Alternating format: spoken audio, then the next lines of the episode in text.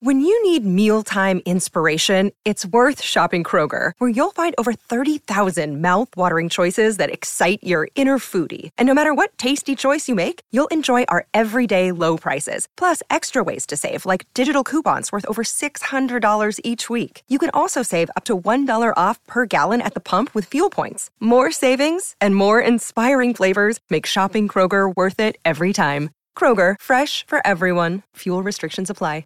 Okay, everybody, we are re releasing a classic All Too Real 2 podcast episode in honor of baseball returning. Here is our classic review of The Sandlot 2.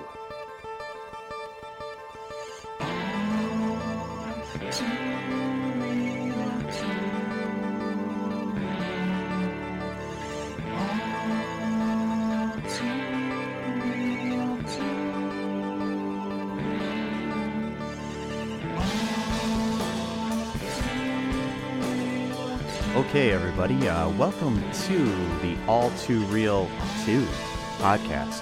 Uh, I'm your host, Michael E. Cullen II. Uh, with me, as always, is my co host, the very enthusiastic Matthew Haas. What is up? The sky. Good to be here. Okay, that was good, Matt. I, I'm I'm I'm loving this enthusiasm. Okay, uh, today we're uh, we're we're uh, we're delving into the world of direct to video sequels. Um, we're gonna do a little series on these. Um, this episode we will be covering The Sandlot 2, the 2005 direct to video film directed by uh, David Mickey Evans and written by him as well. He also wrote and directed the first one, so and narrates both. So, uh, As different characters. yes, which makes total sense. Hey, the third one goes into time travel, so like I'm saying, Yeah, we'll get into this that one whole later. universe might be screwed up. Yeah. I mean, I don't know.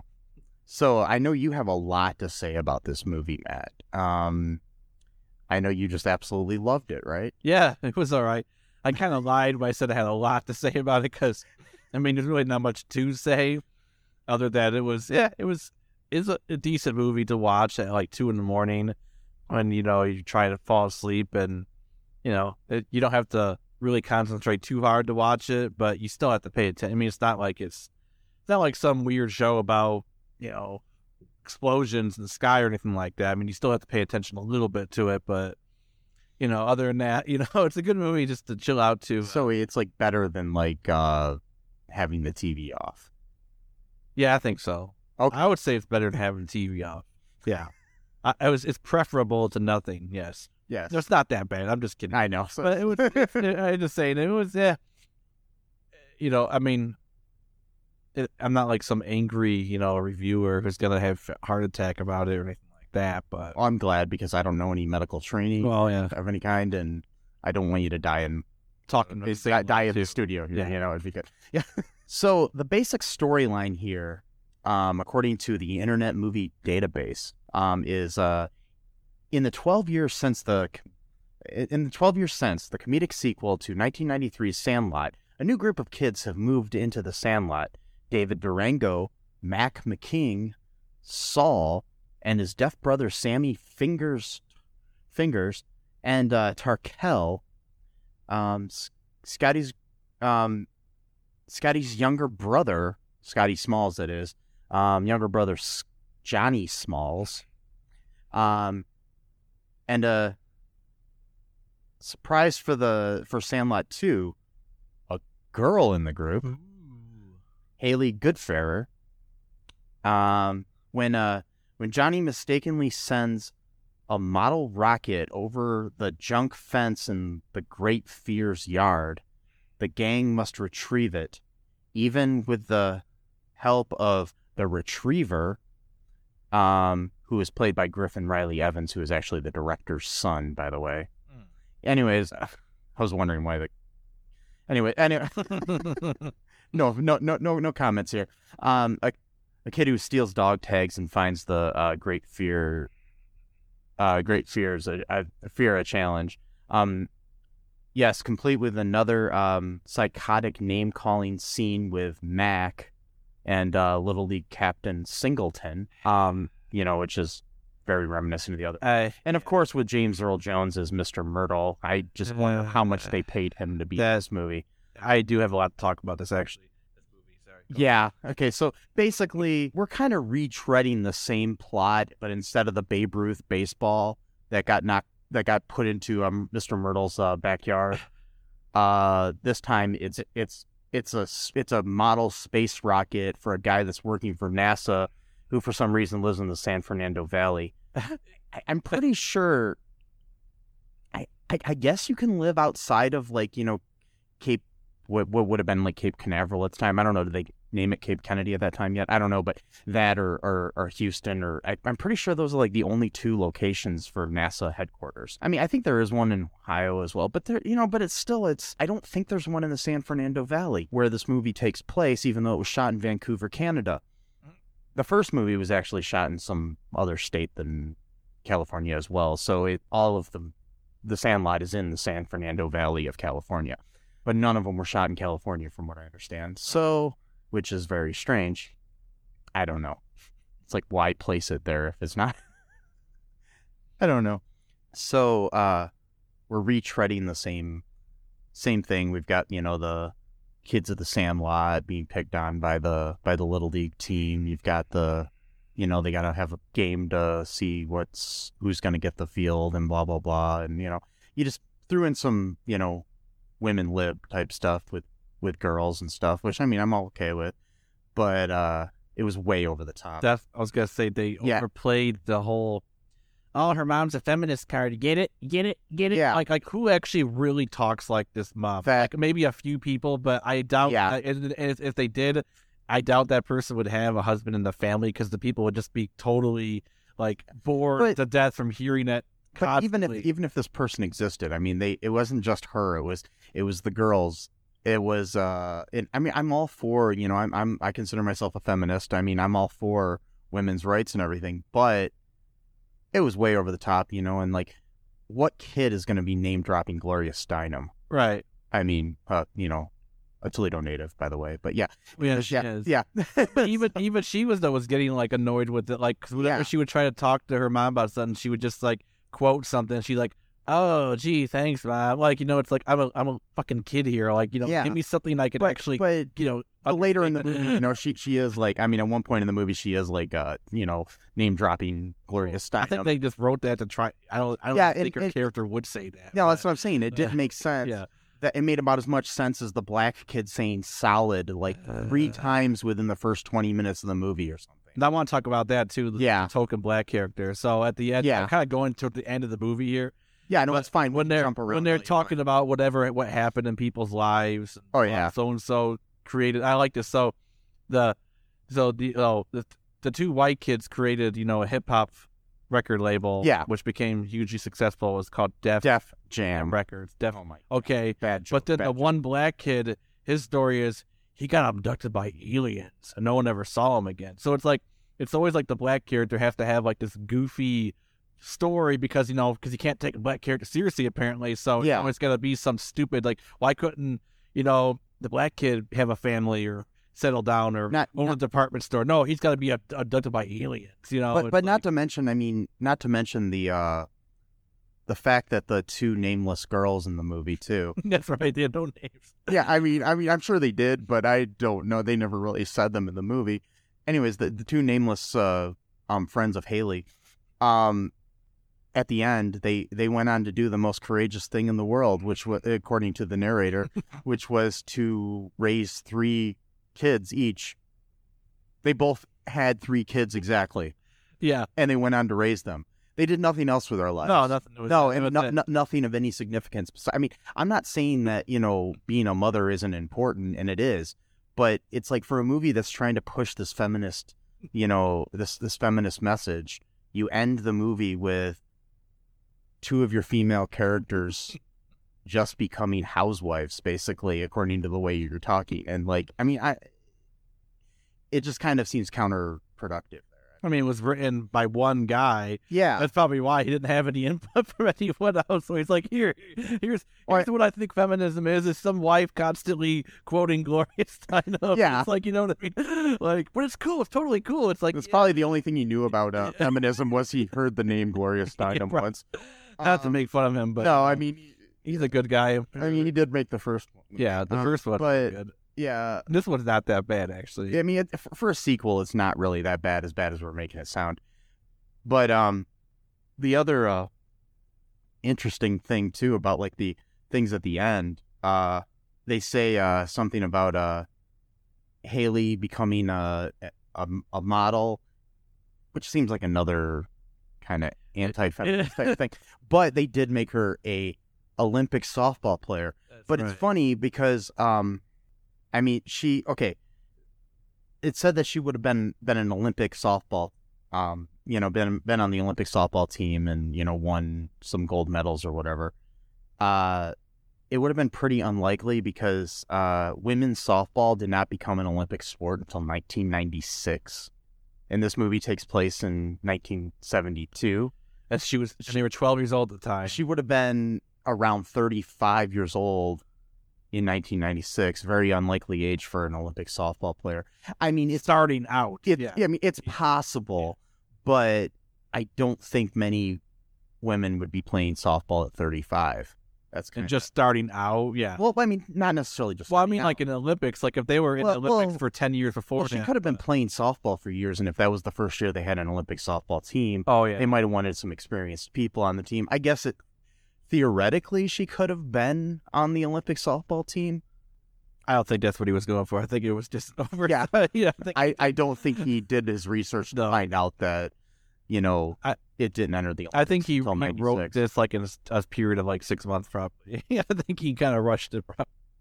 So I think you're giving him a little bit more leeway here. Oh, six months. I, I, three I'm not saying like six hours. Six hours, no, I, I don't know. I mean, I, I know people that could write better. Like, Well, that's the thing. Like you said, it, it's pretty much a rehash of the first movie with just a, diff- Yeah. a few differences here and there. Instead of a baseball, it's you know a rocket or, or like a model rocket. Now I was even thinking to myself last night because I was kind of I was getting kind of angry just because like the movie like the movie's pacing is so erratic. Like, Yeah. Because like I'd be watching it and it's like it's kind of going like a, your pretty standard linear thing. I'm like, okay, it's not too bad. Then it just kind of goes off in these weird directions. Then they do the, of course, they do the obligatory Fourth of July scene. A- another thing from the first movie, mind you, about the fireworks display oh yeah. and how they're playing like you know Spirit in the Sky in one one scene. Not not from that one, but and then it's like I was I was just thinking to myself, yeah, apparently they spent all of their money on the soundtrack. Oh, I instead of the know. acting because. Like I mean, And the effects and everything. like the Spirit the Sky, and then there was another song that was relatively. Oh, there, famous, there, uh, there was a lot, they they did taking care of business. That's right. There's another one. yeah, and um, so there were some other uh, like there was a lot of actually decent set Yeah. piece songs in the soundtrack. I mean, but then again, who knows how much those songs cost? Because some of those songs I Oh. hear in a lot of movies, so it's like It might just be a little bit. Yeah. James It- Earl Jones, like he's yeah, and it, it wasn't like they were using you know the Beatles in this or something, you know, which would have cost a lot. yeah. But I don't know. Yeah, and James Earl Jones probably ate up some of the budget there Just for his for one one scene. scene.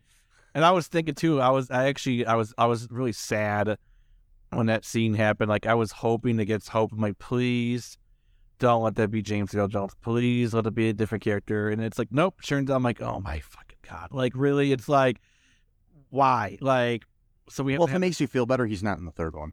well, it does make me feel better actually because he's he's too important, I think, to lend himself the face, no matter how much they paid him. I mean, granted, they offered him like three million dollars to do five minute scene, fine, whatever. But I'm just like I'm watching, and I'm like, please. Yeah, who knows how much they offered him? Was it? Did you look it up? No, I'm Oh, just you saying, like, okay. if it was like, I'm just saying it's easy money. I mean, you you only have to film for like one day, and then there you go. Yeah, I- eh, I mean, who knows? He could also be friends with the director too, and maybe did it for him. You know, who knows? Yeah, I just, I don't know. I just watched it. and I'm like, oh god, and like here we go again with the story about the dog and how it's the son of his old dog who everyone's also afraid of that dog. It's like, dude, maybe you're like a bad dog owner if you constantly have dogs that people are afraid of. Like, I mean, you know, And my, my thing is, it's like, he, okay, he's blind. Yeah. which we established in the first. Right. movie. Okay, Th- that I get. Okay, is he also deaf? Because the the that that big that, that big art piece that he made. Oh, yeah, uh, art piece. yeah, uh, that that made as a fence, you know, out of old like uh, refrigerators and uh, you know, um, washers and dryers and stuff. Anyways, it fell down really hard, Yes. and he didn't know about it until the kids came to the door to tell mean, him. We're talking about multiple washers and dryers, like probably at least like 20 or 30 of them. Not to mention all the other scrap metal that makes a, a loud clang when it lands. Yeah, all of it just completely falls down onto the field. Nothing.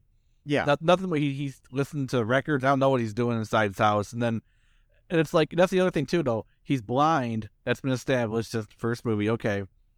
How did he, how was he able to climb up this extremely dangerous structure with washers And build dryers and build it and call it an art piece? How did he never fall down or have something I'm not. I'm not saying blind people can't make art. No, I'm not. but still, it's like, did he have help with this? Th- yeah, this is not a regular art piece. Did the dogs help him? Yeah, maybe, Like, maybe his dog helped him push push up a, a dryer or something up a ramp. I don't know. I'm just trying to figure out what happened, how they did this. But it's, uh, I mean, because I mean, like I said, you know, blind people can be artists. Uh, you know, I saw a movie once called Blue that was just a blue screen for two hours, but it was a guy but doing because he he had uh he had contracted AIDS and he was dying and all he could see was the color blue. Oh wow. and he made and he was a filmmaker. I'm trying to remember the guy's name, but uh, he um he made this movie where it was just basically was a kind of a day in his life, but it was just the audio basically in a like a blue screen. Oh, like a narration. Okay, cool. yeah, it was kind of cool. Uh, Oh yeah, I wasn't trying to say that because he was blind, he couldn't make something. But I'm just like, I'm just saying that that was no art piece. That was a wall. That was a freaking wall. No matter how you slice it, like yeah, it was a, and you know, it's like just like in the first movie, he doesn't want people knocking on his door constantly because all the stupid rumors that are going around about how he's got a, a monster of a well, pet. well, he actually wants them to knock on the door. oh, he does. Oh, Oh, oh no, that's what he said because he Oh, goes. "Why didn't you kids just come?" oh to yeah, the door? right. Why didn't you come? And the same thing he did in the first movie. It's like, why didn't you just knock on the door and ask me for the ball? And Right. this this one, it's like, why didn't you just come to the door and ask me for the rocket? Right. He's like, I would have gone and gone out and got it for you. And like what what what, what was his name? Johnnie Smalls or or was that the original character? What, what's this kid character's name? Uh, this kid is Johnnie. Small. Johnnie. So Johnnie knew about this this guy or relatively knew about the story from his older brother. Yeah, So how come at no point did he be like, "Huh, this seems kind of weird." I remember my older brother telling me a story like this. Why don't I go call him and talk to him and ask him how they, this? how they settled the deal. Instead, no, I'm just not going to bother him. I'm just going to figure this out. So it basically just makes the whole point of the first movie kind of moot. I mean, it's like it are, are like pointless because these kids, you know, y- you think that would have been the one thing because it seemed like after the after the events of the first movie that those kids would have kind of become friends with Mr. Mertle. Yeah. And and uh maybe if this is his little brother, he would have at least introduced him to him at one point or mentioned him and said, "Hey, you know, that guy's a cool dude, you know, or whatever." You know, it's like, don't be afraid of his dog. You know, yeah, or, or don't be afraid of him. right. I mean, because regardless of the dog, all you had to do was knock on the du- dude's door, and he would have got you the rocket. but you know, we need a movie. You know, so I do kind of like the idea of the rocket Yeah, being more high stakes than a autographed baseball. I mean, I do Yeah, but- understand. but then in the end. In the narration, they talk about how the rocket wasn't even that important. It was the blueprints that, Right. uh, of um, Mister uh, Mister Goodfair. Um, it was it was his blueprints of the rocket. Yeah, and I mean, Mister, I mean, that's the other thing.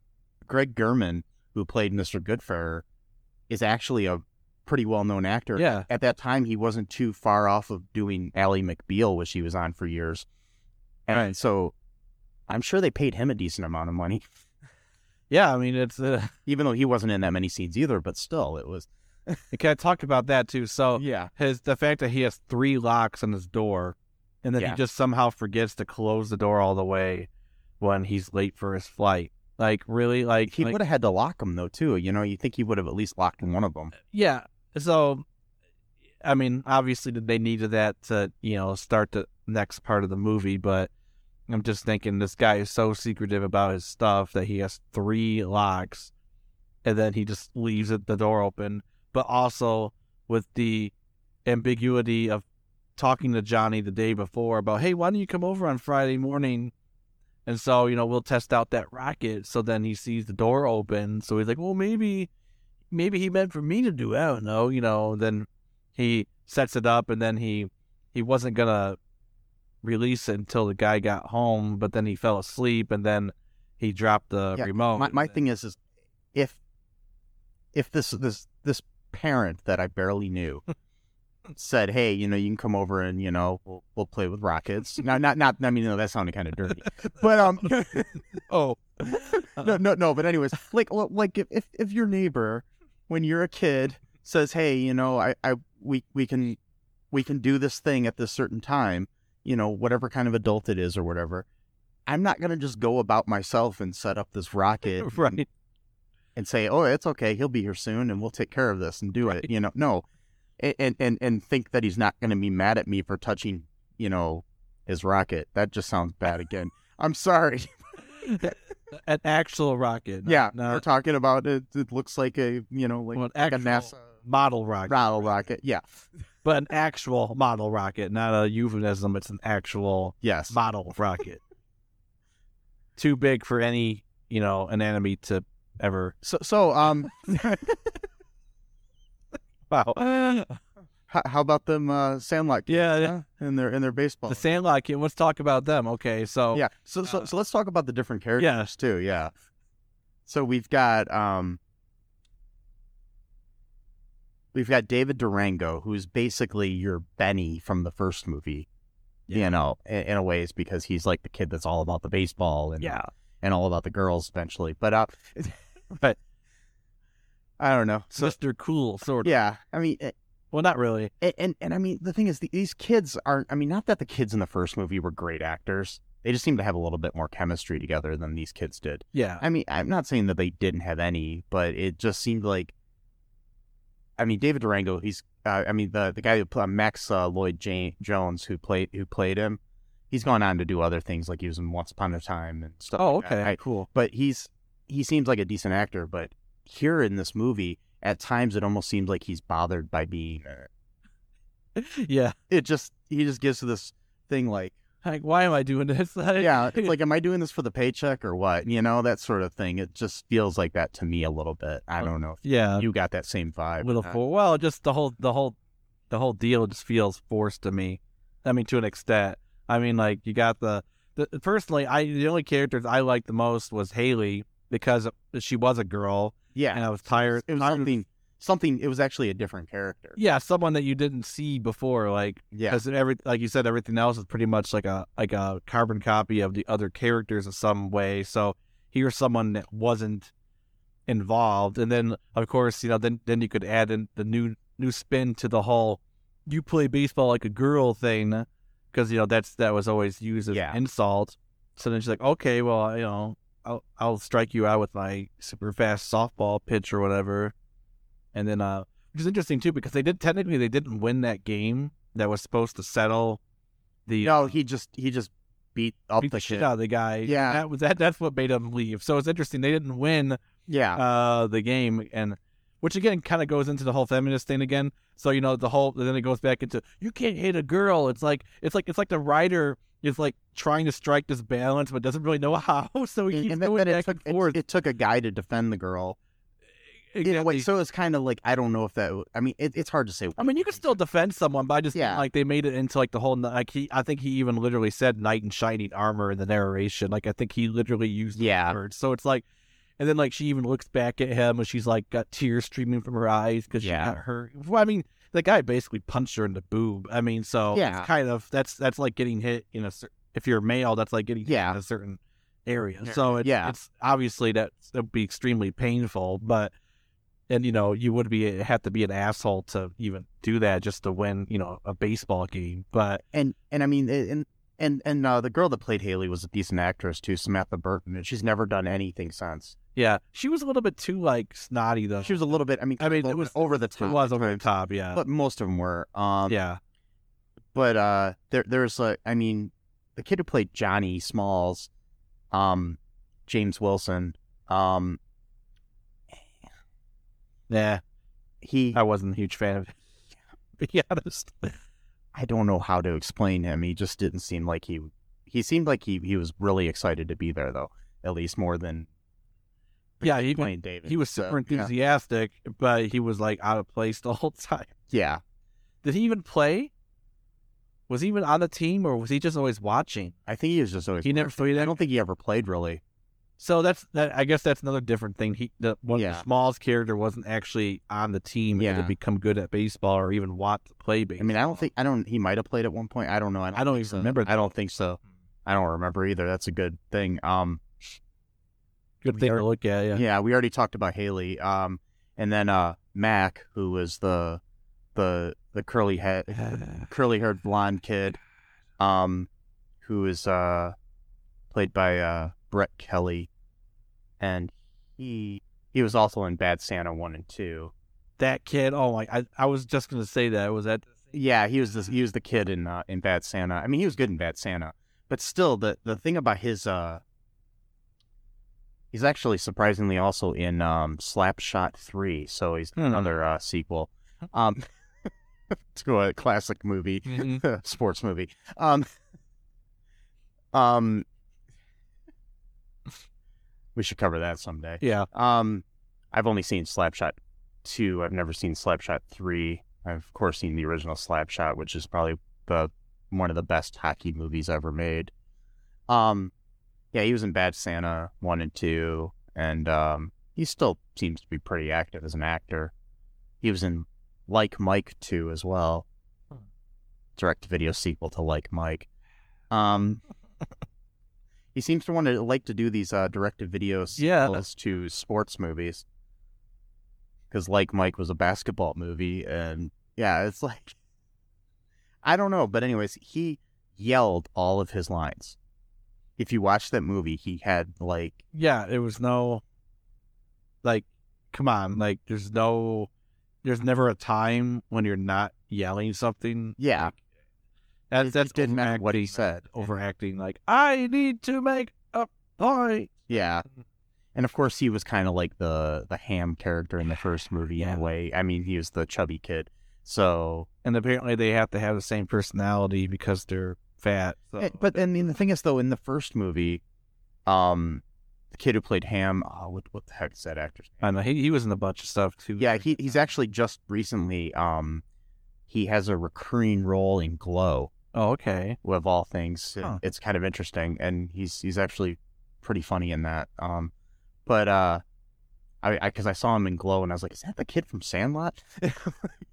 and it is. He's grown up. You know, he's like in his thirties or whatever. Excuse me, it's Yeah. the character from Kick It Out, the Disney movie about soccer. Excuse me, which was way better than The Sandlot. No, it wasn't. But I don't even know if I've Yeah, ever heard of that. 1995, Kick It Out. Was it like a Disney Channel movie? Or No, it was a real movie. Well, I mean, re- it was a movie that went into the theaters, really? and then they played a song by Heart that goes "Kick It Out." That was part of the whole move, the soundtrack to the the trailer.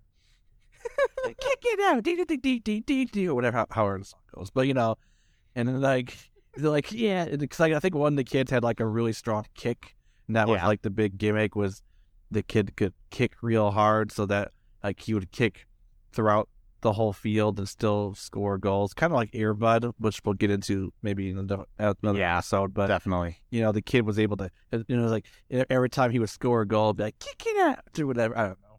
I haven't seen it in like 20 years, so I don't remember what happened. I think you're just making this. No, no, he I'm was, joking. he was in it. Because I remember, I remember, I remember there was some journey they had to go. They had to discover something. They had to, I remember that character, he, he had snacks, I think, or I don't remember. And then they had to go somewhere after dark. So I don't even remember. They looked for something. Who knows? It was some weird thing they had to do. Are you sure this isn't like some kind of dream? You No, it was a real. Okay. movie. Okay. Just making sure. Then he was also in Son-in-Law Oh yeah. with uh With uh, with, with the weasel. yeah, Yeah, uh, Weasel. Yeah, Pauly's Pauly's. Uh, th- this is the second time I've talked about him today. I had an interview Oh, wow. earlier today, and we talked about Pauly Shore. But anyways, just randomly. That's cool. but anyways, uh, the uh, yeah, his mom just passed away recently, which is sad. Mitzi Shore. Um, but uh, we're getting sidetracked. here. yeah, a little bit. Um. So then we had uh, we had uh, Saul and Sammy, the brothers, who were uh the kind of lanky, lanky kid, and then his deaf brother, who they called Fingers. Yeah. because he talked with his fingers. I, I guess that's the reason why they go. Yeah, Yeah, it kind of seemed a little insensitive to deaf people, in my Eh, opinion, a little bit. But I guess it's 1972. Yeah. I thought it was because he was handsy with women. Yeah, but That's they- another thing too. if, Uh, you know, apparently sexual harassment's cool as long as you're 12 years old. yeah, as long, then- as long or as tw- yeah, because that's what I was. Not harassment, assault. Sorry. Yeah, that's what I was about to Yeah, bring up. Is yeah. like Sam, Sam, um, Sammy goes, you know, goes to the kissing booth at the. He he finds uh some some uh platform shoes and puts them on and uh goes to the kissing booth at the carnival. You know, because we have another carnival scene just like Oh, the yeah. first movie. Yep. Because we got to have hit all the marks. Yep. Um,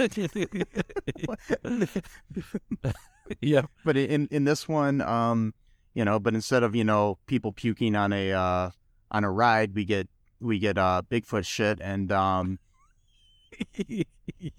That's right. A big push. and and uh and also uh you know a a sexual assault scene. Yeah. You know, Which also hits the mark from the first for, for- from the Wendy Peppercorns Yeah. thing from the first one. So they had to But- they had to yeah. put that in the same. They had to kind of go for broke and do two do a twofer. Yeah, You know, do uh at the carnival scene instead of the pool scene. But uh, yeah, because they probably just couldn't afford to get a pool. no, they probably, was well they had they had Hayley's pool pool at her back house, but that's the only thing they could or a afford. background pool in the backyard because Uh, I, I don't know. Budgetary reason. Yeah, I'm not sure, but I mean, I guess yeah, I guess people have above ground pools in California. I don't know. I don't I don't live there, so I don't know. But um I always just seem to think when I think of California, I always think of in ground Yeah. pools and you know, but I'm sure Especially the seventies, man. That would Yeah. that would be like the pinnacle of in ground. yeah, but this was shot in Vancouver. So Oh yeah, um that's right. the uh but but needless to say though he, it, sammy goes up to the girl in the the uh girl i think is uh billed as like uh i can't remember let me see here if i can find this really quick. She was billed as i thought the billing for her was just kind of she was billed as hot young lady. In the credits. Wow. yeah. Not not even kissing booth woman or no they they Just- called her hot young lady. Wow. I just thought that was, and and, and then the guy who is in there too is billed as that that, that pulls pulls Sammy off of her when he sexually assaults her is billed as boyfriend. They There's no they- indication whatsoever that he was her boyfriend. no, I thought he was just a dude working with her. That's what I thought too. Like he was Yeah. a bodyguard, essentially. Yeah. If anyone tries any Uh-huh. to get too handsy, he just throws them out. That's what I thought he was. I thought maybe he was just another carnival worker. And plus, why would her boyfriend just be standing around Why while she's she's working? like that's so weird. Like, he doesn't have another job there or something. He's just like, all right, I'll, I'll go to work with you and just watch you watch work you kiss a bunch of dudes? until some Because kid. there's, 'cause there's nothing that I personally, if I had a girlfriend, would want to do more in my life than watch her get kissed by a bunch of guys. I mean, they're all cheek kisses, but But- but still. But still, And of course, you know, the final straw is, you know, some kid, you know, completely going to town on her. I mean, Yeah. some 12 year old. and then steals her gum, and then later, too, and then later on in the in, in the in the in the post in the in the well in the credit part where they talk about his future, he creates some kind of um gum company called Kissing Booth Co- Gum or something, which Uh, was lame. I love how, like, all their futures have to have something to do with that one summer. Like, nothing before, Nothing before or since after. has happened to them Yeah. that is, in, is any way of Uh, influenced their lives that would warrant. Because everything that's ever happened in my life happened the summer that I was 12. Yeah, You know, just that summer. yes. No other summer, no other time of any other year. No, no. just I, that- I honestly don't even remember what I was doing when I was 12. Neither I, do mean, I. I think I was working when I was 12, but still, it's that summer. I mean, that summer like I was in the factory in Tacoma. And I used to work out at the Mud, the Toledo No, I Mud. Hens baseball games. Speaking of baseball, Mud Hens. Yep. Hen Town. Sorry. I missed Harry. What's it called? Is it called Hen Town? no, Oh, I, I thought they called it Hen Town. no. Oh, okay. Maybe I just Enville, maybe. Hen Hensville. Yeah, I, and, I like and, then Mudville and uh, different things you can call. it. Sounds better than Mudville to me. Mudville sounds almost Well, they like could- they- they- dirty. like they wanted to call the uh downtown by the stadium, the new state, newer stadium. I still call it the new stadium, even though it's been around for like like 16 years, or 2002. but, but it's, it, they uh they they they have a little area called Hensville, and they wanted to call it Mudsville, Mud- Mudville, but they couldn't legally for some reason. So yeah, I think it has to do with the whole uh um the the whole poem, the Mudville, you know, at you know, what's this uh Casey at the bat poem, baseball poem. Anyways, it's a famous poem. oh, okay. But uh anyways, we're sidetracked here. So okay, we got uh Got an arrow in on the. yeah, so so we also have I guess the uh the two girls were called Penny and Jenny. Okay. The two nameless girls. Or I don't remember them. Being I don't remember their names ever being called that, but in the credits they're credited Okay. as Penny Maybe they were called. I just don't remember. I just I, I don't know. But anyways, and you know, the ones that went on to be courageous and have three kids each. Yeah. each Yes. because I guess it was a. Exactly. Three. At, at least at least it three. wasn't at least they didn't say something like two point five kids or something. Right. I don't want because I don't know how you have a half a kid. Yeah. But um but then you have Tarquell, the character. That bothers me the most in the movie, which we kind of talked about already, but you know, the one that says you're, he's your stereotypical token black character. Mhm. And it's been a while since I saw the first Sandlot. I don't remember the black kid in that movie if he had a decent character or he was written well or not. But this character, it just seems like he was an afterthought. It's like let's get a let's get a uh, a black kid with an afro and put him in the movie.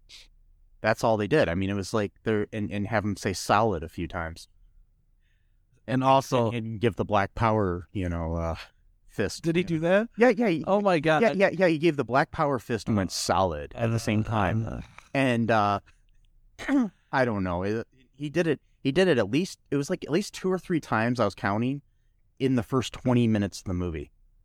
wow. I know it was at least twice in the first twenty minutes of the movie. And I know he kept talking about uh, when when um what's the Durango kid's name? First name Uh, David. David. When David um first met Hayley and was gonna try to talk to her, but he was too shy, and then she ends up leaving, and then uh then they they write up and they hey let's go play some go to the Sandlot, and then and then he's like oh she she's liberated. And he keep, he kept using that word liberated Yeah. like three different times. Like I told you, she's liberated. Her mom, her mom has Ms. Magazine.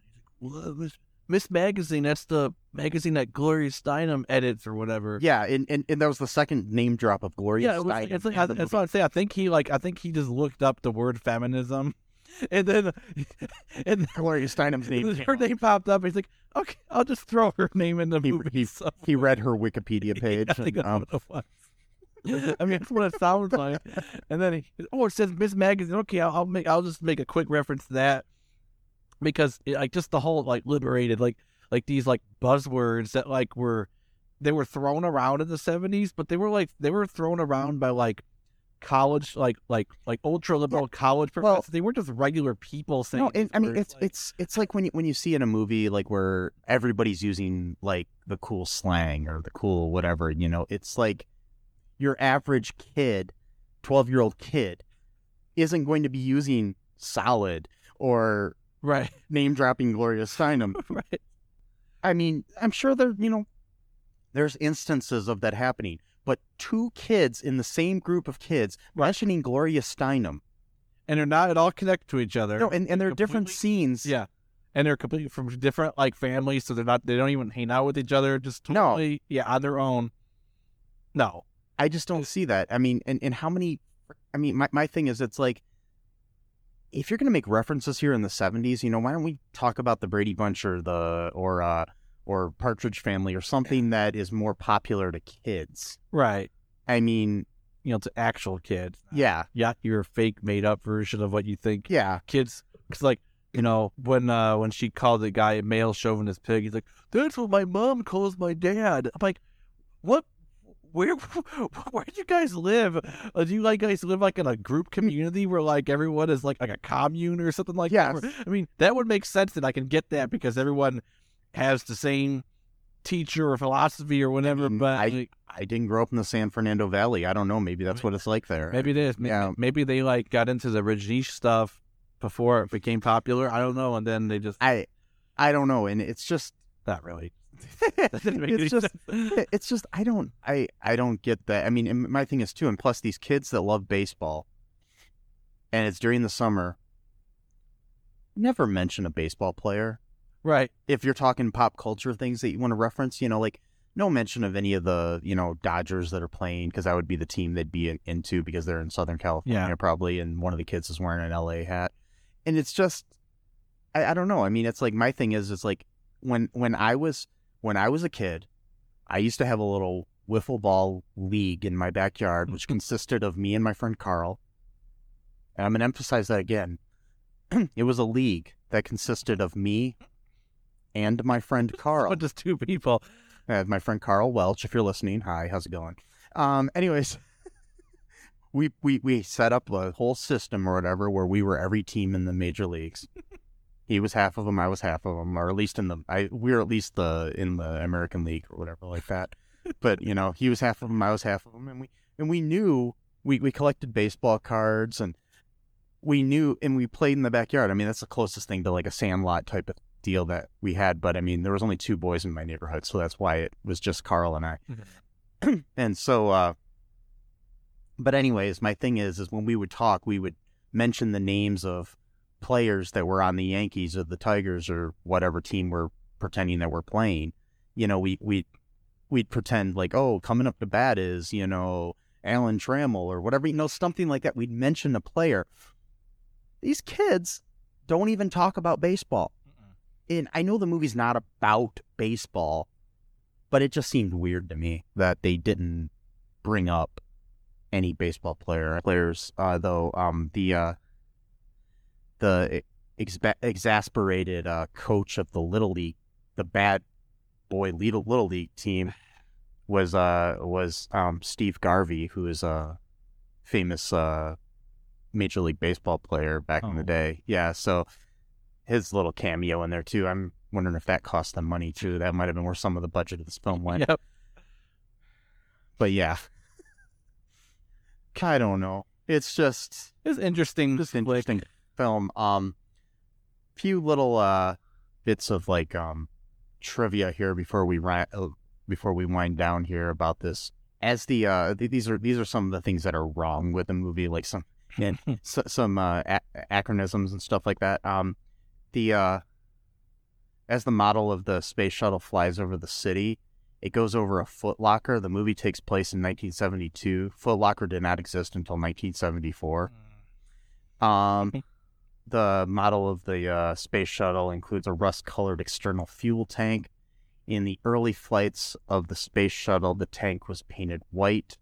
Most likely, if any models existed during development of the shuttle, that would have had a tank painted white. Those are just simple, you know, little things. When the kids were first upset that the girls were at the sandlot, one of the boys asked another boy, "Are you on crack?" This movie ta- is set. This, this movie is set in 1972, but crack was unknown to most people until 1981. Yeah, that's a little bit So- for Crag. So yeah, that there's there's a few there's a few uh, little. I, I I always like it when you're having a movie that is set in a time period. The little things that people get wrong, like if you have you know the wrong kind of shoes on or the wrong hat or the wrong car or whatever. But these are things that are just right in the dialogue or the or, or you know they're prop things. You know that Yeah. could have been easily researched and fixed. Like Footlocker not existing until 1974. Yeah. What about the Nike part? when the David puts on his Nike shoe was, was Nike around? Um, yeah, Me too. Nike. Nike. Get out. Sorry. that that. So, so tell us more about that movie, Matt. uh, kick it out. I don't remember much.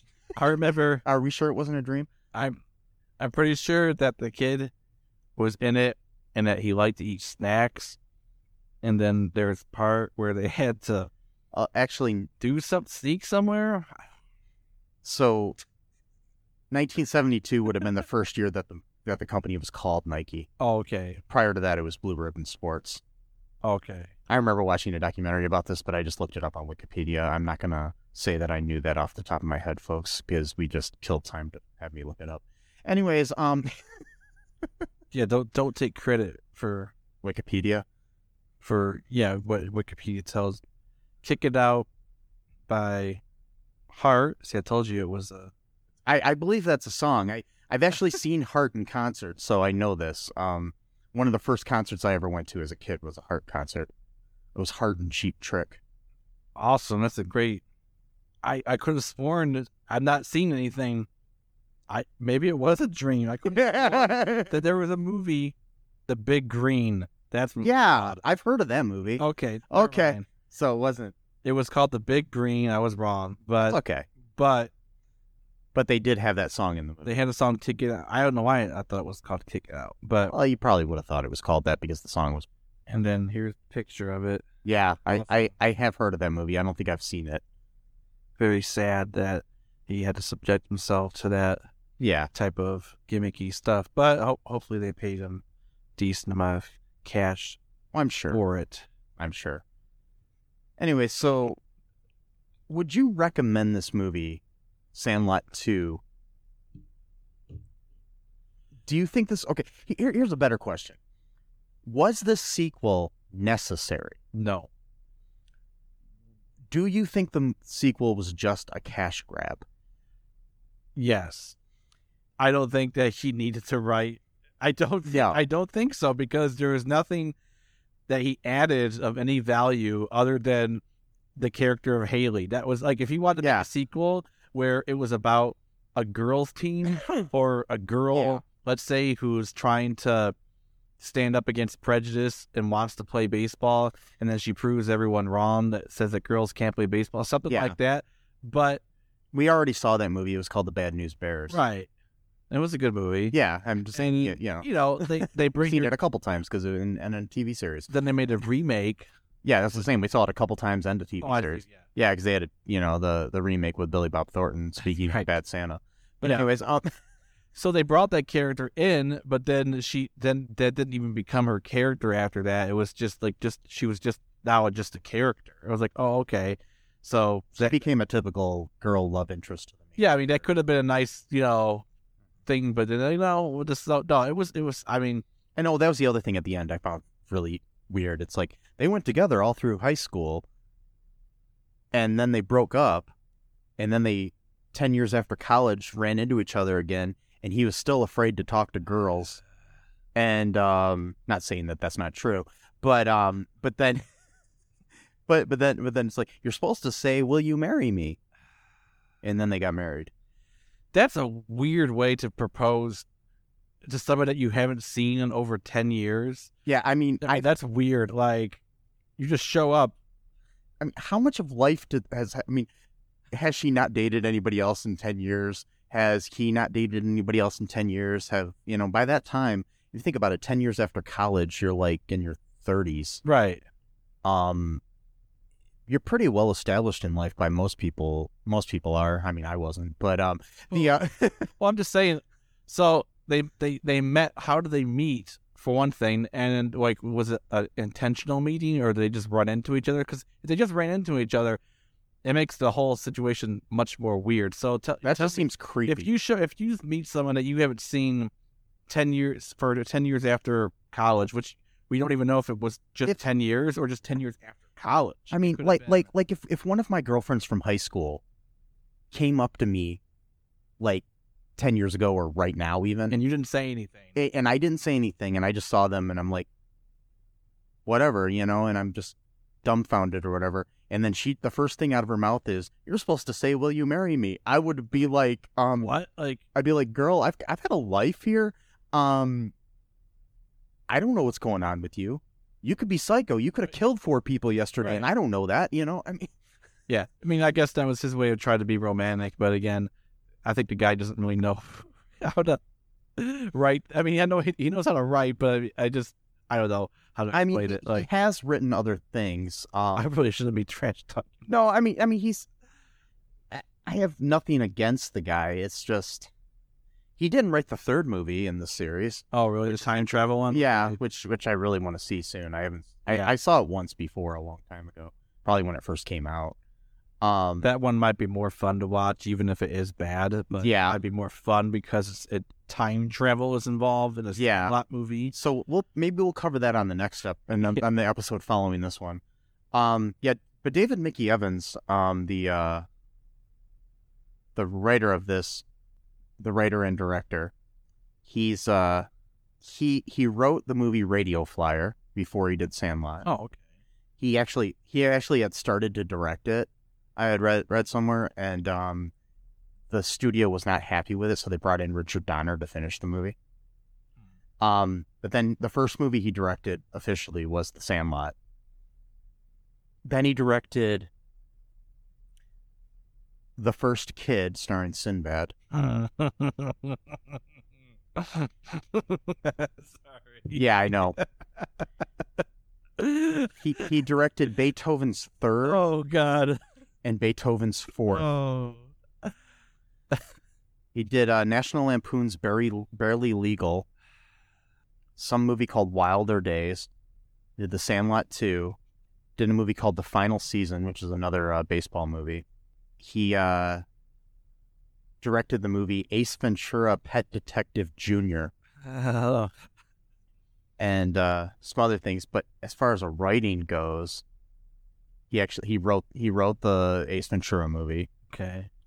Um, he gets a writing credit on Sandlot Heading Home, which is the third Sandlot movie, but uh, he didn't write it at all. He just created the characters. Um, he wrote the screenplay for Mickey, Donald, Goofy, the Three Musketeers movie. He wrote the screenplay for the the baseball Matt LeBlanc monkey movie called Ed. Mm. that was actually one of my favorite movies when I was a kid. I watched that constantly.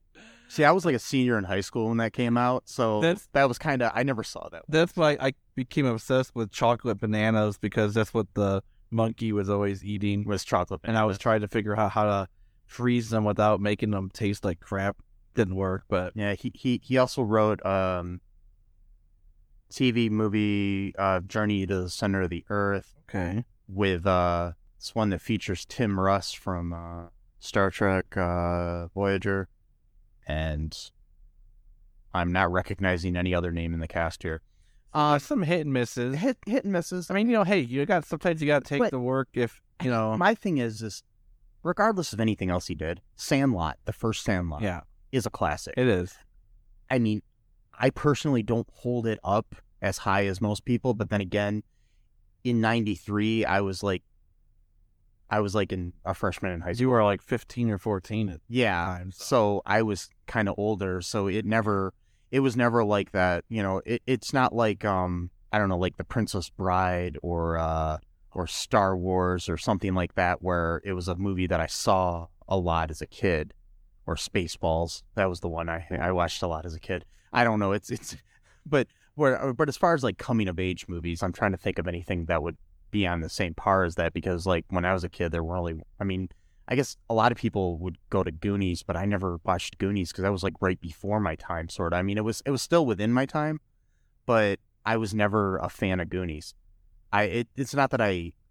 Speaking of Richard Donner, he directed that. Anyways, um, but sp- who also read? Uh, but Radio Flyer, I liked. yeah, Radio but- Fire was. But but that but favorite but that was still a little bit when I was older. so that was like ninety two, yeah. I think. Yeah, it was like right before Sandlot.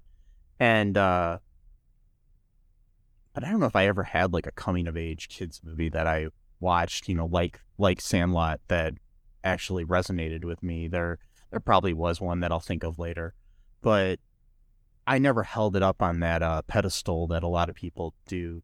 Because I mean, a lot of people they, they have these movies like like that, or like some people have the Goonies. Some people have you know, I guess maybe for me it was E.T. or something. Maybe it was probably my uh, movie that was like a kind of coming of age kid sort of movie. I don't know. Huh. It's hard to say because I don't know. E.T. was the first movie I ever saw in theaters. That's a good one. My brother saw that too in theaters. I saw Sandlot in theaters with my dad and brother. Yeah, I So that was I honestly don't think I saw Sandlot until I was in my twenties. oh okay. So it never really Yeah. resonated with me. So I mean I, I, I respect the movie and I think it's a great movie as a great coming of age kids movie. But it's it's hard to hard to put it up on a pedestal for me. It's not like one of the my sacred cows when it comes to movies. Yeah. But um I understand the reverence that people have for it. And so making a sequel is something that a lot of people are going to have be slapped in the face with. It's it's kind of like I don't know. There's a lot of movies where they make direct to video sequels, and I'm like, why the hell did they do that? You know, probably most of the time, honestly. But but and I felt kind of the same way with this one. But I have this weird fascination with sequels, and I actually I liked this movie. If the first one didn't exist, it would be a lot better. But it was so similar to the first movie that it was it was it was a retread that wasn't really necessary. I mean, putting it in the '70s was cool, adding the women's lib girl aspect to it, but not the over the top Gloria Steinem stuff. But um, it, ha- it had enough differences to make it a unique enough movie, but it was still basically the same plot. And I don't know. I, I wouldn't recommend it to anybody, but if if you like you said at the beginning of the show, like if if if your TV's off and that's not enjoyable for you, and for some reason the only DVD you have is this movie, and uh, there's no access to the internet or any other kind of entertainment, In other words, if it's if it's like I Am Legend and you're Will Smith's character, but instead of having like DVR of Shrek or a bunch of other movies, you only have the Sandlot two, then I guess that's where you're gonna be stuck watching for the rest Yeah, of your life. I mean, he was, he was lucky in the fact that he got to go to that video store Oh, I know. movies all the time in that movie. I That's mean, yeah, so he got yeah. lucky with that. But Yeah. if you're that character and you and but you only had that to watch, I guess that'd be all right. yeah. I mean, if you're trapped on a desert island with a with a with a TV with a built-in DVD player that has uh, Sandlot two stuck in it, I mean, yeah, yeah, be watch it. I just feel sad for the people whose coming of age movie is to Sandlot 2. Like if like like it's two kids or two guys are just talking about like, yeah, you remember you remember when we were twelve we watched Sandlot two together that one summer every night. I mean, there are some people that do that. Like my, I mean, I mean, I know people like like okay, it's kind of like what what you want to what you attach to. Like I've listened to uh the the the podcast How Did This Get Made? Um, sometimes and um, um, um, June Diane Raphael on there. They did an episode about Grease 2. She liked it better than Grease because when she was a kid, she only had a couple movies, and one of them was Grease 2. And so that movie that you watch over and over again, it's it's kind of like, um, which is kind of funny because the opposite effect happened to me with the original Grease. My sister had that tape and watched it and listened to the soundtrack mm-hmm. over and over again. I began to absolutely mm. hate Grease with a passion. So then when she actually did get Grease 2, I got excited too. So kind of like I had the opposite reaction to the first movie that she had to the second movie. So but uh, so I actually did have a similar reaction to the second movie. I was like, "Oh, it's something different." but like, you know, when I was a kid, we didn't have that many movies. You know, we had like a we had a VHS of stuff we recorded off of TV where we had like Mr. Destiny and um Oh, that that was the other one. My my sister loved Three Men and a Little Lady. Not Three Men and a Baby, but Three Men and a Little Lady Yeah. and that was on that tape that we had, like Mr. Destiny, Three Men and a Little Lady, Yeah. and I can't remember. There's some third movie. I'm familiar with the VHS tapes and that movie on yes. Yeah, yeah, and she she she watched that one over and over again. And honestly, I think I like it more than the first one only because I saw it more. It kind of just got indoctrinated in my head. It's like when you like a song just because you've heard it more. Like like if like if there's a song on top 40 radio and they play it enough, eventually you know you know all the lyrics and you start to sing along. Doesn't necessarily mean the song's good. Right. It just means that you've heard. Well, Three Men and the Little Lady, that was terrible for me because during that time, my aunt was obsessed with like spirits and like haunted Ohio stuff mm-hmm. or whatever. And like she had, I guess, heard this theory. This is pre internet, by the way. That that wasn't Three Men and a Baby. No, Three Men and a Little Lady. The one I'm talking about, too. That, no, there's a haunting in the Three Men. There's a supposed haunting in the Three Men and a Baby. I've never heard about one. Oh, well, I basically what, what I was told then was about someone was supposed to be hanging from a like a ghost that looked like they hung themselves, like some kid that was in the background, but it was supposed to be a spirit. It wasn't supposed to be a, a real human. It was like a, a Yeah, because what what I heard there was a there was in the first movie that there was supposed to be like a ghost or something in the background of one of the scenes, but it turned out that when you slowed down the footage and everything, that's what it was. it, yeah. it, it was uh, it- it's in the first movie. okay. Yeah, and it was uh, it was actually just a cardboard cutout of Ted Danson Oh god. But that freaked me Yeah. out because I was like a little kid. Because his character was an actor and he had a cardboard cutout. Oh, himself. and it was in the background of the scene, so it looked like a ghost in the shot. But it was proven later to Okay. be a cardboard cutout of Ted Danson. So yeah. And this was pre-internet too. Yeah. So these these things still used Well, to it's- it's- cycle. like- yeah, I mean, we should do an episode where we cover stuff like this Yeah. because I mean, you have the whole like the hanging thing too. You did have the the supposed Munchkin hanging himself in the background of Wizard of Oz. Maybe that's where I got confused. Com- yeah. transposed Yeah. to or something. Yeah. But anyways, um, um, just be sure to follow us on Facebook and all that good stuff. Um, anything else you want to say, Matt? Nope. That's it. All right. Have a good one, folks. Bye. Thanks for listening to All 2 Reel Too podcast, a Cullen Park production. Produced and edited by Michael E. Cullen II. Music by Matthew Hawes. Subscribe and share the show. Visit us at cullenpark.com.